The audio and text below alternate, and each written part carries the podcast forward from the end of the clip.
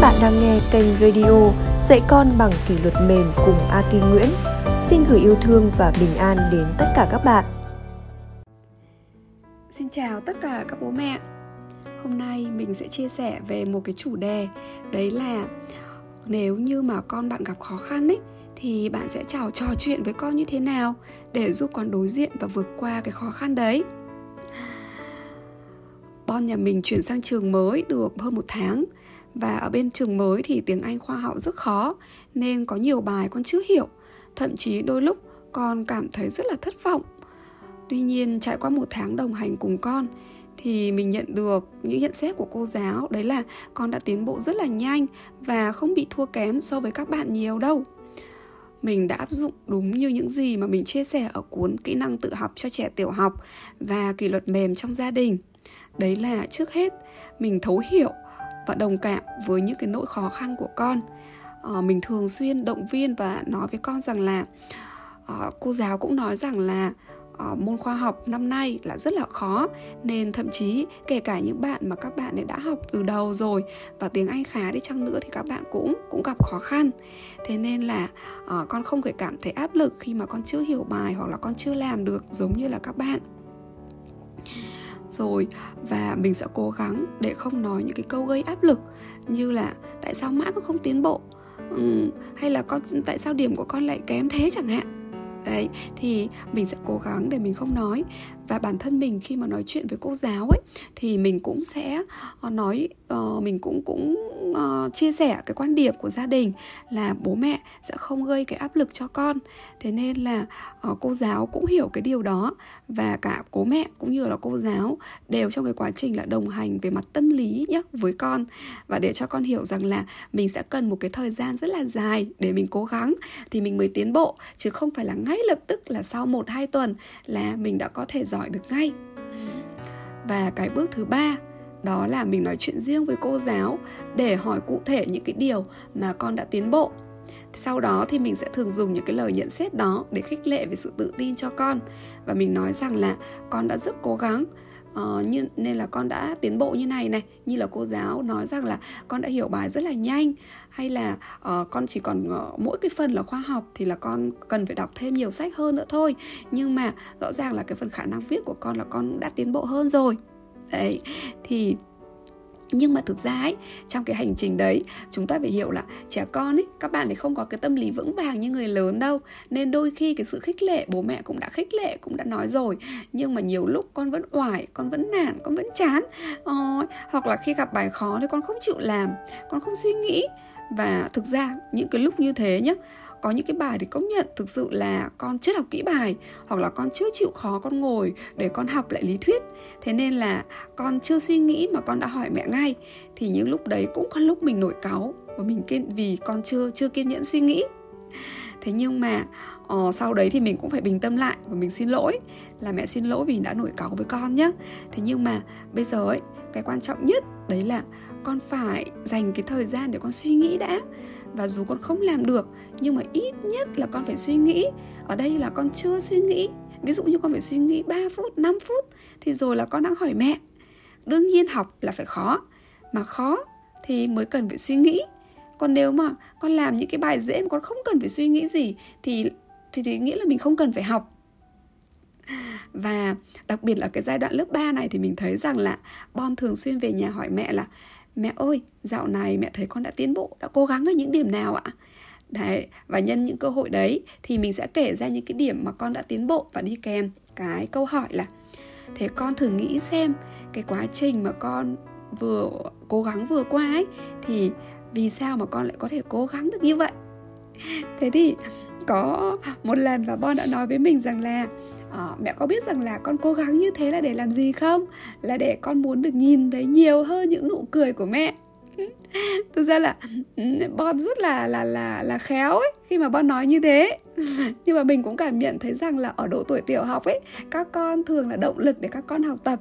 Chính là nhờ cái gì? Nhờ từ cái tình yêu và mong muốn làm cho bố mẹ vui lòng hơn thì các bạn ấy sẽ cố gắng. Nên là bố mẹ cũng nên tận dụng cái cơ hội này nhé. Còn thực ra là cũng phải hiểu cái tâm lý rằng gặp khó khăn, các con nản, đấy là chuyện bình thường rồi là cái à, thứ hai nữa là ờ, không phải bạn nào các bạn cũng thích học ngay đâu. Nên là đôi khi nó vừa cương vừa nhu vừa có những lúc gò ép vừa có những cái lúc thì thì mình sẽ mềm mỏng và mình có thể là gieo vào à nếu mà con làm cái này ấy hay là con cố gắng một chút như này thì ra mẹ cũng rất rất là là là là vui. Ừ. Thế còn thì cái à, có một cái điều nữa ấy, thì mình nhận thấy là như thế này này. Khi mà con mắc sai lầm ấy thì uh, mình nghĩ rằng là cái điều quan trọng nhất đối với con đấy là cái thái độ ứng xử của người lớn như thế nào trước những cái sai lầm của con là cái điều quan trọng nhất. Ví dụ như đôi khi bố mẹ là người suy nghĩ nhiều hơn trẻ con. Ví dụ như khi mà trẻ làm lỗi sai ấy hay là trẻ có bài bị điểm kém chẳng hạn thì bố mẹ sẽ lại là người gọi là uh, gây ra cái áp lực lo lắng và cảm thấy là con bị điểm kém như thế thì liệu con có bị tự ti không? À, con có mất tự tin hay không? Thế nhưng thực ra trẻ con các bạn vô tư hơn người lớn rất là nhiều. Các bạn sẽ không nghĩ nhiều đâu. Mà đa phần là do cái cảm xúc tiêu cực lo lắng của người lớn gieo vào nên nó dần dần khiến cho trẻ cũng cảm thấy lo lắng theo và chán nản theo đấy. À, còn nếu như mà người lớn biết cách khích lệ nhé không chê cười và không trách mắng thì trẻ con các bạn sẽ tự tin vào bản thân hơn ví dụ như là nếu như mà bạn ấy làm sai ấy hay là trong lúc mà bạn ấy trả lời câu hỏi mà bạn ấy trả lời sai thì uh, cô giáo biết cách khích lệ này hoặc là các bạn ở lớp không có chê cười thì ngược lại các bạn ấy sẽ cảm thấy là có tự tin. À lần sau mình sẽ vẫn trả lời tiếp. Nhưng mà còn nếu như mà các bạn ấy bị cười và cô giáo cũng không biết cách khích lệ thì dần dần ấy, là các bạn ấy sẽ cảm thấy là um, mình không có muốn trả lời nữa. Và đặc biệt là khi mà các bạn ấy trả lời những cái câu hỏi mà cô kiểu cô không có nói những câu là à cô rất cảm ơn câu trả lời của con hay là cảm ơn con. Uh, rồi cô uh, đấy cũng là một cái ý kiến hay. Thế cô muốn nghe thêm một ý kiến nào khác nữa chẳng hạn. Thì nếu giáo viên nói như vậy thì các bạn ấy vẫn còn cảm thấy là tự tin để lần sau các bạn ấy trả lời.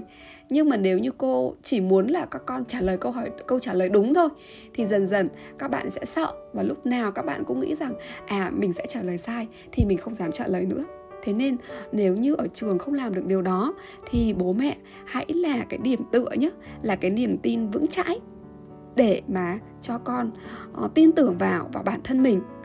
Và có một cái câu nói là nó là cái kim chỉ nam của mình trong cái việc nuôi dạy con đấy là vai trò của cha mẹ là hãy giúp con tin tưởng vào con người mà con muốn trở thành thế nên là dù là con chưa giỏi hoặc là con học còn nhiều nhiều những cái um, lỗi sai làm bài nhiều còn nhiều lỗi sai và cô giáo cũng còn phải góp ý rất là nhiều ấy thì mình vẫn luôn có cái niềm tin tuyệt đối vào con. Rằng là nhất định thì con sẽ vượt qua được cái thử thách và khó khăn ở cái giai đoạn này trong cái giai đoạn đầu hòa nhập thôi. Và mình thể hiện cái niềm tin đó một cách rất là mạnh mẽ ra bên ngoài để cho con thấy. Và mình luôn nói với con rằng là uh, sai cũng không sao cả nhé và bây giờ ấy cái quan trọng là mẹ luôn có niềm tin rằng là con chỉ cần cố gắng thôi thì dần dần nhé con sẽ tiến bộ. Chứ không phải ngay lập tức là mình sẽ tiến mình sẽ thay đổi được cái điểm số hay là thay đổi được cái kỹ năng và hay là thói quen của mình ngay đâu. Thế thì những lúc mà như vậy ấy, khi mà con trông tranh ấy thì con sẽ cảm thấy rằng là bố mẹ có một cái điểm tựa tinh thần vững chãi và bố mẹ không hoài nghi về những điều chưa xảy ra. Bố mẹ luôn có một cái niềm tin nhất định là mình sẽ tiến bộ. Thì chắc chắn là mình sẽ làm được. Chỉ cần mình chăm chỉ chút hơn một chút nữa thôi thôi. Ừ. và cái tâm thế bình tĩnh này bình tâm và vững vàng của cha mẹ là cái điều rất quan trọng khi mà con cái chúng ta đối diện với cả là khó khăn. Ừ. thế còn khi mà con làm sai ấy thì bố mẹ hãy cố gắng động viên nhé là sai cũng không sao. Bởi vì quan trọng nhất là con phải đã làm thử nó. Ừ. thì hôm trước bon cũng về bon kể rằng là thầy tiếng anh có nói với con rằng là uh, leo uh, con đã rất là tốt đấy. Là bởi vì là um, con đã cố gắng để con làm. Thay vì là con chỉ có ngộ uh, con chỉ uh, con chỉ có nói không thôi. Nghĩa là con thấy bài khó nhưng mà con vẫn đặt bút xuống và và con thử làm. Đấy thì chính cái nhờ cái câu nói đấy cũng như là bình thường mình ở nhà mình cũng sẽ vẫn hay nói với con ấy thì mình sẽ uh, cũng thường xuyên mình động viên như vậy. Vì là có những cái lúc con hỏi mẹ rằng là Ờ mẹ ơi, thế nếu như con làm bài sai thì mẹ có buồn không? Thế thì những lúc đấy mình đều bảo rằng là mẹ không buồn bởi vì mẹ thực ra trong quá trình mà mẹ học ngày xưa ấy hay là kể cả mẹ lớn lên bây giờ cũng vậy thì mẹ cũng phải sai rất là nhiều. Và mẹ nhận thấy rằng sai là điều tốt bởi vì mình đã quen về cái sai thì mình sẽ không sợ khi mình làm sai nữa và quan trọng nhất là con đã thử làm dù con biết đấy là sai. Và nhờ đó mà con mới biết cách để lần sau mình không không làm sai nữa. Như các vận động viên Olympic có bí quyết để vươn lên đỉnh cao của họ chính là họ liên tục mắc sai lầm và tìm cách khắc phục sửa chữa những sai lầm đó trong quá trình luyện tập. Nhờ thế mà cái kỹ năng của họ liên tục được cải thiện được cải thiện để đạt đến cái cái mức thượng thừa cái mức đỉnh cao phong độ còn điều mà mẹ sợ nhất đấy là con sợ sai và con con nhát con không chịu làm. Cái thứ hai là mẹ sợ sai là con uh, con cứ ngại sai và con không dám nói ra ý kiến của mình bởi vì mẹ thấy mẹ chứng kiến rất nhiều các anh chị là đã gặp, đã rơi vào tình trạng như vậy, là cứ sợ là mình nói ra bị sai, bị người khác chê cười, nên là không dám nói, không dám đặt câu hỏi. Thì mẹ hy vọng rằng là bon sẽ không như thế và con sẽ luôn tự tin để nói ra những cái điều mình suy nghĩ nhé và hãy coi, đấy là cái điểm mạnh của mình nghĩa là dù có thể là con ngại nói với người khác nhưng với bố mẹ con không cần phải ngại ngần để con thể hiện ra bất cứ một cái cái quan điểm nào một cái câu hỏi nào hay là một cái ý kiến nào. Thế thì một cái điều nữa mà mình nhận thấy là uh, để mà giúp cho con tự tin ấy thì bố mẹ hãy cố gắng ghi nhận và nhấn mạnh nhé vào những cái điểm mạnh của con chứ chúng mình đừng có so sánh rằng là bố mẹ ngày xưa thì rất là tốt. Còn bây giờ thì con có điều kiện đầy đủ rồi mà chỉ có mỗi việc học thôi con cũng không học được. Bởi vì là hai cái thế hệ lớn lên trong hai cái môi trường hoàn toàn khác nhau. Thế nên nếu như mình so sánh như vậy bản thân con cũng chưa trải nghiệm qua cái khổ cực con sẽ không thể hiểu được. Và thậm chí con sẽ chỉ nghe thấy rằng là bố mẹ suốt ngày chê bai mình mà bố mẹ không có uh, ghi nhận và không có thấu hiểu những cái gì cái lập trường hay là cảm xúc của mình thế nên là mình thì thường là mình sẽ lựa chọn là uh, những cái lúc mà đi ngủ cùng với con ấy thì mình sẽ thủ thị kể chuyện cho con trước trước giờ đi ngủ. Những cái câu chuyện mà mình đã thất bại này mình đã cố gắng là như thế nào và đồng thời mình cũng kể lại những cái kỷ niệm ngày xưa. Bon đã rất là cố gắng. Ví dụ như là con trèo lên trên cái cái cái cái đỉnh dốc. Con trèo mấy lần nó trượt nhưng mà cuối cùng con vẫn cố gắng cố gắng. Con trèo cả đến 20 lần ấy để cho con có thể trèo lên trên được. Thì đấy là hồi bé con đã cố gắng như thế. Thì đương nhiên bây giờ con cũng sẽ có thể làm được. Ừ. và một cái cách cực giáo dục cực kỳ là hiệu quả mà bây giờ bố mẹ đa phần bố mẹ bỏ quên. Đấy là những cái câu chuyện chúng ta kể những cái câu chuyện thực của chúng ta ngày xưa cho các con, thủ thỉ với con trước giờ đi ngủ. Hay những câu chuyện của ông bà, của bạn bè, của hàng xóm, của của những người nổi tiếng rất rất là nhiều. Thì thông qua những cái cách kể chuyện như vậy, mình có thể gieo cho con những cái giá trị quan của gia đình này, và những cái động lực từ cái tấm gương của bố mẹ hay là của ông bà, của những người mà mà con đã đã cảm, tức là con đã gặp và con biết, con chứng kiến về những cái nhân vật đó cái thứ hai nữa đó là mình thường xuyên nói với con về những cái điểm mà con vượt trội so với bố mẹ. Ví dụ như là ờ, uh, bon thì có sự hài hước này thứ hai nữa là có sự hoạt ngôn này uh, cái uh, viết văn uh, cũng rất là hay này. Đấy rồi con có thể tự tin Uh, và thậm chí là tiếng Anh bây giờ mà con học thì đương nhiên là khó hơn bố mẹ ngày xưa rồi. Và con có thể chơi được rất là nhiều những môn thể thao hoặc con có thể là vẽ tranh rồi là con có thể là hát đàn đấy thì và đương nhiên là con còn đọc nhiều sách hơn bố mẹ hồi mà bằng tuổi con rất rất là nhiều. Thế thì uh, đấy là những cái mà mình nói mình nói với con ấy để mình gọi là khích lệ và mình động viên nhé với những uh, để giúp cho con tự tin hơn vào chính cái bản thân mình. Thế thì trong những cái lúc mà con cảm thấy tranh vênh ấy và trông tranh và nghi ngờ về chính cái năng lực của mình thì cái việc mà bố mẹ nói chuyện và động viên đối với con. Thực ra, nó là cái điều rất rất rất là cần thiết với các các bạn ấy. Ừ. Và bố mẹ hãy nhớ nhé nhớ một cái câu mà mình đã vừa nói lúc nãy, đó là vai trò của bố mẹ chính là hãy giúp cho con tự tin và tin tưởng vào cái con người mà con con muốn trở thành. Và muốn như thế thì bản thân bố mẹ phải tin vào con đã, phải có một cái niềm tin vào con và phải thể hiện cái gì là sự đồng cảm luôn luôn là đồng minh và ủng hộ đối với con. Ừ. còn đương nhiên trong cái quá trình mà con lớn lên uh, có nhiều thứ ví dụ như à con chỉ hoãn con lề mề hay là con chưa chịu khó học bài chưa chủ động bố mẹ phải nhắc nhở. Những cái điều đấy là những cái điều mà chúng ta nên chấp nhận rằng là trẻ con các bạn ấy phải cần trải qua những cái điều đó thì các bạn ấy mới có thể trưởng thành lớn lên được. Chứ không phải đứa trẻ nào ngay lập tức là không cần phải nhắc nhở gì mà cũng đã tự giác ngồi vào bàn học đâu. Đôi khi trẻ con phải có những cái trải nghiệm thất bại ấy và trải nghiệm đau đớn. Uh, thì các bạn ấy mới rút ra được bài học. Ví dụ như là hôm trước là cô giáo có nhắc với mình rằng là con không làm bài tập. Thế thì mình cũng bảo rằng là vậy thì cô hãy cứ phạt bạn ấy theo đúng như là những cái quy định của lớp. Bởi vì là mẹ còn nói với con rằng là bài tập là con phải chịu trách nhiệm. Nếu như mà con không làm con không, con con mẹ chơi và con không làm đúng giờ. Nên là con đến giờ đi ngủ rồi con chưa làm bài xong thì hôm sau con phải chịu trách nhiệm với cô. Đấy, thì ờ, đôi khi những cái lần như vậy ấy, và cô giáo cũng có rất là nghiêm khắc.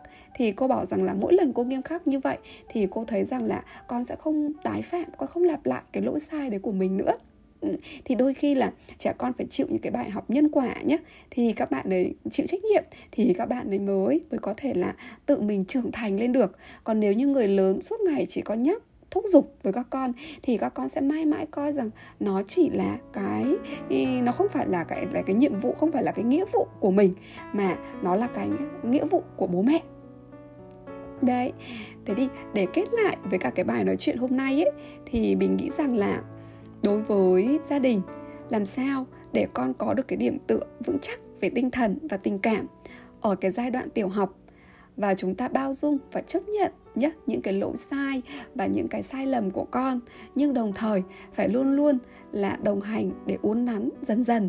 Thì chắc chắn ấy, là các bạn ấy sẽ tiến bộ thôi bố mẹ ạ. Xin cảm ơn tất cả mọi người đã lắng nghe và hãy nhớ là mua của bộ sách kỷ luật mềm của mình để cùng đọc và thực hành nhé. Cảm ơn các bạn đã lắng nghe. Chúc các bạn an nhiên và hạnh phúc trên hành trình nuôi dạy con.